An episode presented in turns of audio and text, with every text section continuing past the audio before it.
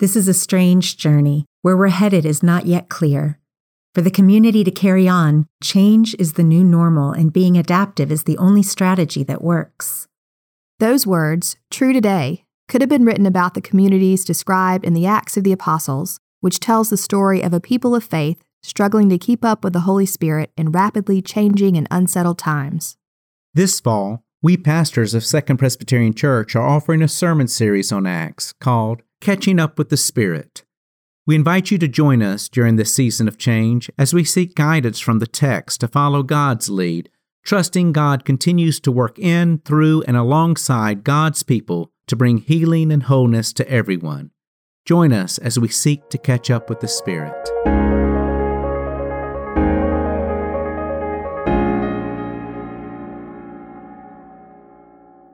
Let us pray. Holy God, help us to hear a word so that we can hear your word to us today. In Christ's name I pray. Amen. We are in the middle of a sermon series on the book of Acts, and so far we have been sequential. Each Sunday, we've looked at a passage that comes after the previous Sunday's passage so as to keep up with the Spirit and keep a narrative line going. But today, on All Saints Sunday, when we look back to remember loved ones we lost this past year, I am looking back in the book of Acts. I'm going back to a sermon when Peter looks back to the past to speak to a new future. I'll not read all of Peter's sermon. I'm skipping over the first part where Peter began speaking to a very confused crowd. The crowd is largely made up of Jewish pilgrims who have come from other nations to celebrate in Jerusalem the Jewish holiday of Pentecost. Peter has some explaining to do because the disciples had created a stir that has drawn attention to themselves and gathered this crowd. They have been speaking in tongues. Yesterday, they were timid. Today, it's as if a wind has blown them out into the streets and a fire has been lit in their bellies because, with conviction and overwhelming enthusiasm, they are talking to everyone who will listen. Now, today, many of us think of speaking in tongues as ecstatic utterances that make no sense. I've been to a Pentecostal worship service with several of them, and their speaking in tongues always sounded to me like nonsensical babbling, more emotional vocalizing than actual communication. I say that not to criticize it, that can be a powerful mode of prayer. But if you listen to the passage I'm about to read carefully, that's not what happens here. Or listen to the passage that comes before the passage I am about to give to you. People who speak other languages than Hebrew can understand what the apostles are telling them. They don't need translation, they need interpretation, as in, what in the world are they talking about? Because these disciples are going on and on about a dead man being alive and being present with them right then in the Spirit. Well, interpretation is what Peter offers. Listen to a portion of a sermon based on Psalm 15 and do as you're always told to do when listening to a sermon here at Second Presbyterian Church. Listen for the Word of God. You that are Israelites, listen to what I have to say. Jesus of Nazareth, a man attested to you by God with deeds of power, wonders, and signs that God did through him among you, as you yourselves know. This man handed over to you according to the definite plan and foreknowledge of God, you crucified and killed by the hands of those outside the law. But God raised him up, having freed him from death, because it was impossible for him to be held in its power. For David says concerning him, I saw the Lord always before me, for he is at my right hand, so that I will not be shaken. Therefore my heart was glad, and my tongue rejoiced. Moreover, my flesh will live in hope. For you will not abandon my soul to Hades, or let your Holy One experience corruption. You have made known to me the ways of life. You will make me full of gladness with your presence. Fellow Israelites, I must say to you confidently of our ancestor David that he both died and was buried, and his tomb is with us to this day.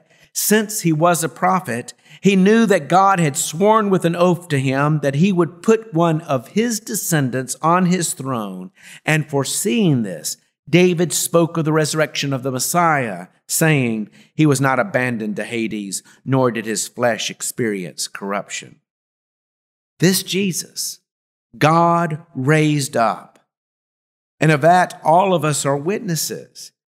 Being therefore exalted at the right hand of God and having received from the Father the promise of the Holy Spirit, he has poured out this that you both see and hear. For David did not ascend into the heavens, but he himself says, The Lord said to my Lord, Sit at my right hand until I make your enemies your footstool.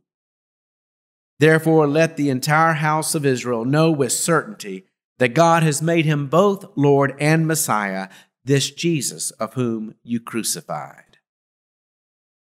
The word of the Lord. Thanks be to God.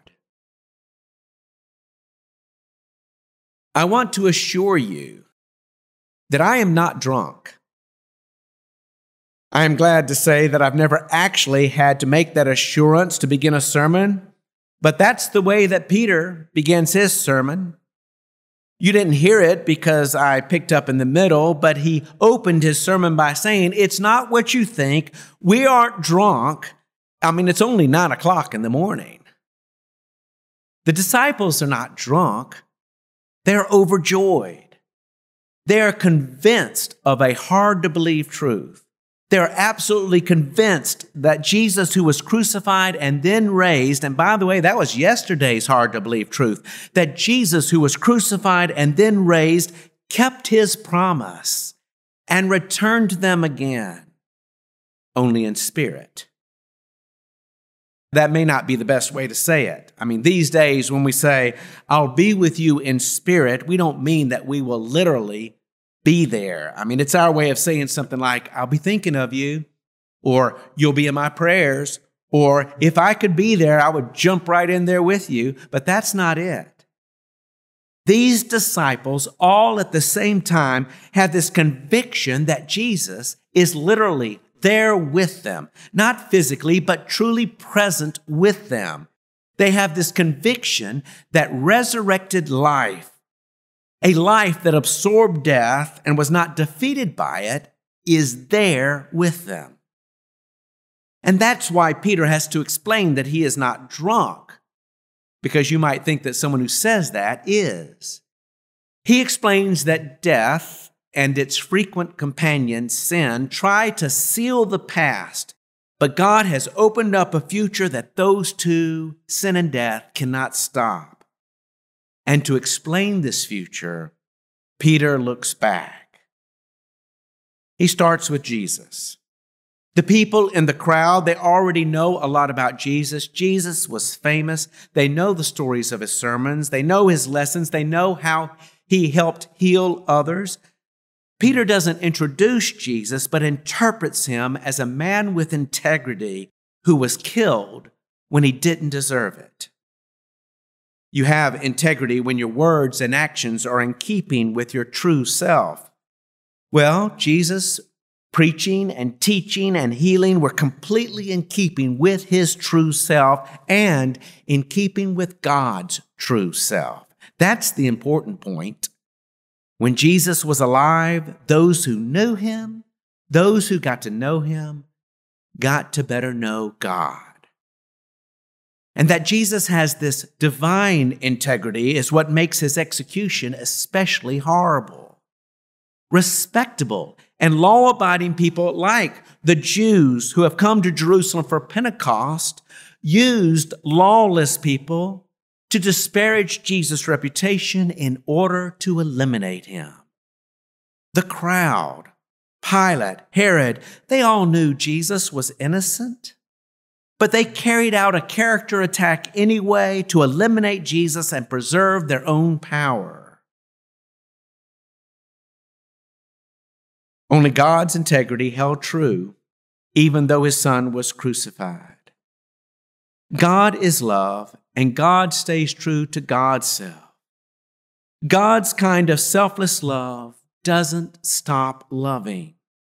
God raised Jesus from the dead not for revenge, but to show that his love breaks the power of sin and death. And the greatest miracle is not that Jesus was raised, it was that he was raised to save those who do not deserve to be saved. The greatest miracle was not that Jesus was raised, but that he was raised to save those who did not deserve to be saved.